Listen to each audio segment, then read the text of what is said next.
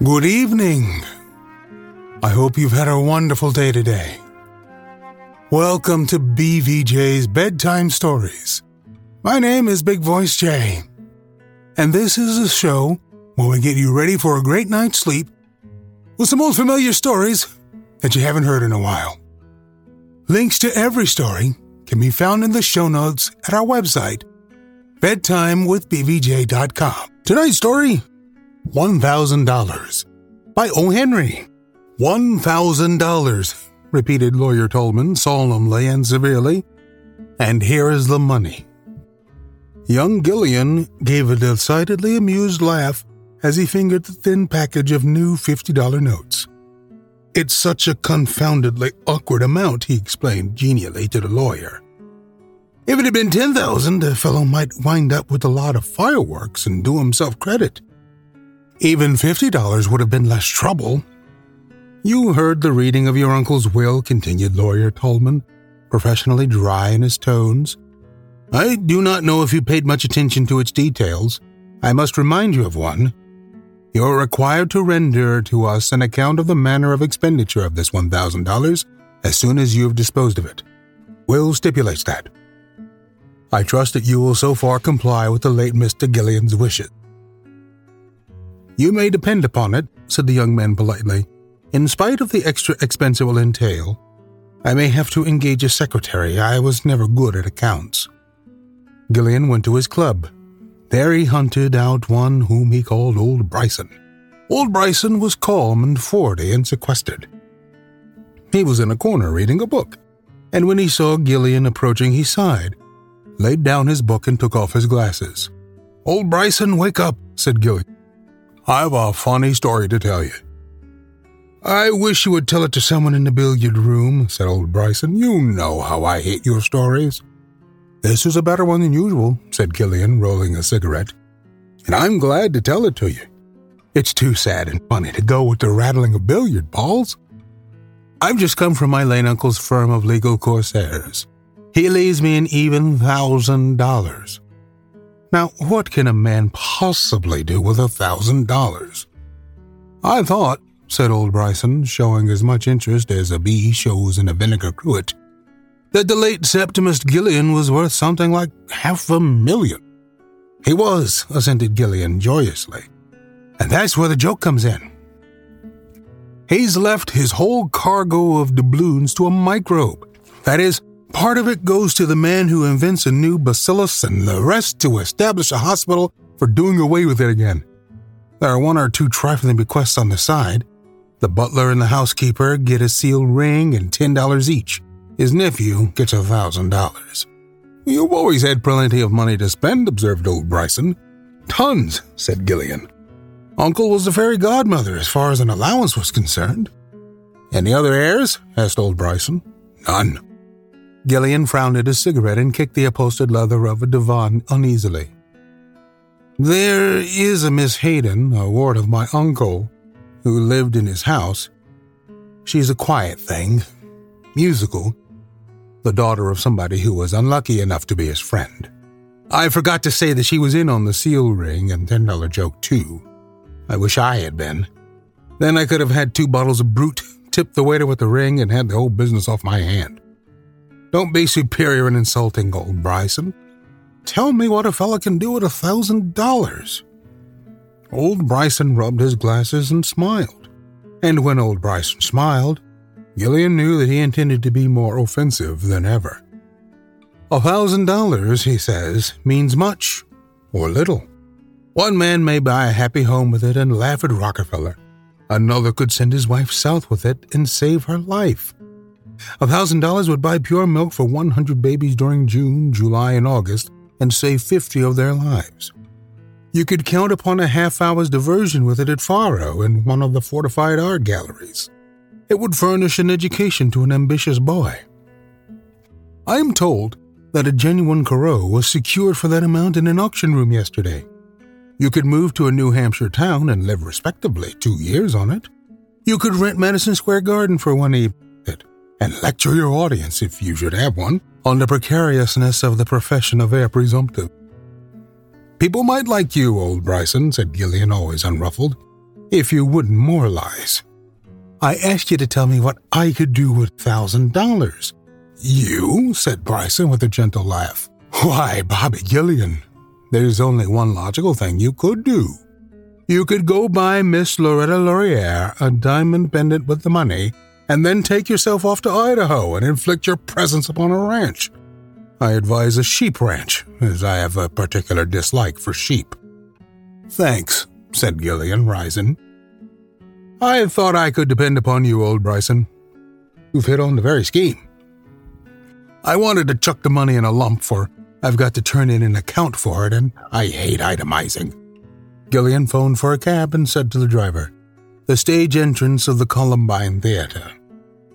Miss Lotta Lauriere was assisting Nature with a powder puff, almost ready for her call at a crowded matinee, when her dresser mentioned the name of Mr. Gillian.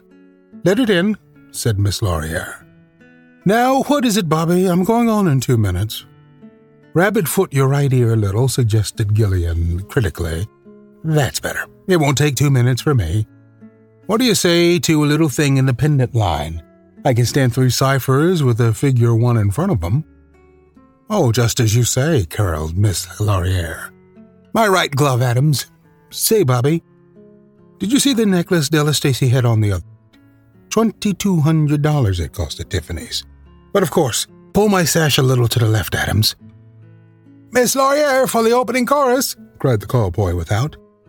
Gillian strolled out to where his cab was waiting.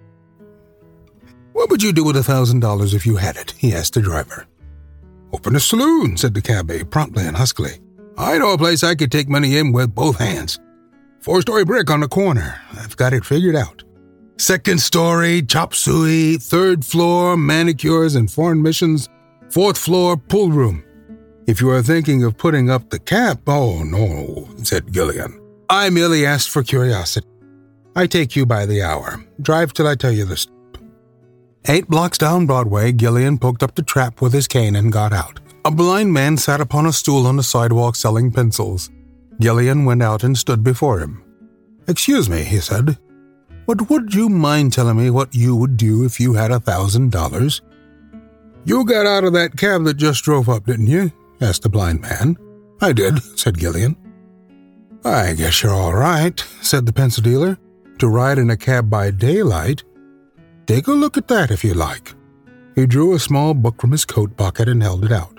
Gillian opened it and saw that it was a bank deposit book. It showed a balance of $1,785 to the blind man's credit. Gillian returned the book and got into the cab. I forgot something, he said. You may drive to the law offices of Tolman and Sharp. Lawyer Tolman looked at him hostilely and inquiringly through his gold rimmed glasses. I beg your pardon, said Gillian cheerfully, but may I ask you a question? It is not an impertinent one, I hope. Was Miss Hayden left anything by my uncle's will besides the ring and the ten dollars? Nothing, said Mr. Tolman. I thank you very much, sir, said Gillian, and he went on to his cab. He gave the driver the address of his late uncle's home. Miss Hayden was writing letters in the library. She was small and slender and clothed in black but you would have noticed her eyes. Gillian drifted in with his air of regarding the world as inconsequent. I've just come from old Tolman's, he explained. They've been going over the papers down there. They found. Uh, Gillian searched his memory for a legal term. They found an amendment or a postscript or something to the will. Seemed that the old boy loosened up a little on second thoughts and willed you a thousand dollars. I was driving up this way and Tolman asked me to bring you the money. Here it is.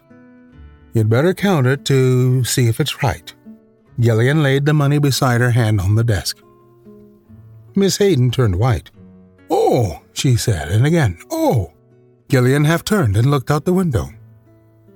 I suppose, of course, he said in a low voice, that you know I love you. I am sorry, said Miss Hayden, taking up her money. There is no use, asked Gillian, almost light-heartedly. I am sorry, she said again. May I write a note? asked Gillian with a smile. He seated himself at a big library table. She supplied him with paper and pen and then went back to her secretary. Gillian made out his account of his expenditure of the thousand dollars in these words Paid by the black sheep, Robert Gillian, $1,000 on account of the eternal happiness owed by heaven to the best and dearest woman on earth. Gillian slipped his writing into an envelope, bowed, and went his way. His cab stopped again at the offices of Tolman and Sharp. I have expended the thousand dollars, he said cheerily to Tolman of the gold glasses, and I've come to render account of it as I agreed. There is a quite a feeling of summer in the air. Do you not think so, Mr. Tolman? He tossed a white envelope on the lawyer's table. You will find there a memorandum, sir, of the modus operandi of the vanishing of the dollars. Without touching the envelope, Mr. Tolman went to a door and called his partner Sharp. Together they explored the caverns of an immense safe. Forth they dragged as trophy of their search a big envelope sealed with wax. This they forcefully invaded and wagged their venerable heads together over its contents. Then Tolman became spokesman. Mr. Gillian, he said formally, there was a codicil to your uncle's will. It was entrusted to us privately with instructions that it be not opened until you had furnished us with a full account of your handling of the $1,000 bequest in the will. As you have fulfilled the conditions, my partner and I have read the codicil. I do not wish to encumber your understanding with its legal phraseology, but I will acquaint you with the spirit of its contents. In the event that your disposition of the $1,000 demonstrates that you possess any of the qualifications that deserve reward, much benefit will accrue to you. Mr. Sharp and I are named as the judges, and I assure you that we will do our duty strictly according to justice, with liberality. We are not at all unfavorably disposed toward you, Mr. Gillian. But let us return to the letter of the codicil. If your disposal of the money in question has been prudent, wise, or unselfish, it is in our power to hand you over bonds to the value of $50,000, which have been placed in our hands for that purpose. But if, as our client, the late Mr. Gillian, explicitly provides, you have used this money as you have money in the past, I quote the late Mr. Gillian, in reprehensible dissipation among disreputable associates, the $50,000 is to be paid to Miriam Hayden, ward of the late Mr. Gillian, without delay. Now, Mr. Gillian, Mr. Sharp, and I will examine your account in regard to the $1,000. You submit it in writing, I believe. I hope you will repose confidence in our decision. Mr. Tolman reached for the envelope. Gillian was a little the quicker in taking it up. He tore the account and its cover leisurely into strips and dropped them into his pocket. It's all right, he said smilingly. There isn't a bit of need to bother you with this. I suppose you'd understand these itemized bets anyway. I lost a thousand dollars on the races. Good day to you, gentlemen. Tolman and Sharp shook their heads mournfully at each other when Gillian left, for they heard him whistling gaily in the hallway as he waited for the elevator. Sometimes you just need to do some good, Giving that thousand dollars to the ward made Gillian feel good, but giving her fifty thousand more made him feel exceptionally good. If you can find a way to be charitable this year, please do so. It's a fantastic feeling to know that a little act of kindness has brightened someone's. day. As you drift off to sleep tonight, plan to do something nice for someone tomorrow. It doesn't even cost a thousand dollars. It could be something as simple as holding open the door for someone. Or anything for that matter. The moral is your oyster. Put your mind to it, and I know you'll come up with something great. I'd also like to remind you that you can send me public domain stories to read for the podcast. Email me, bigvoicej at gmail.com. Don't forget to leave us a review on iTunes it helps to spread the word about our little show. Thank you so much for listening. Good night. Diamond Club hopes you have enjoyed this program.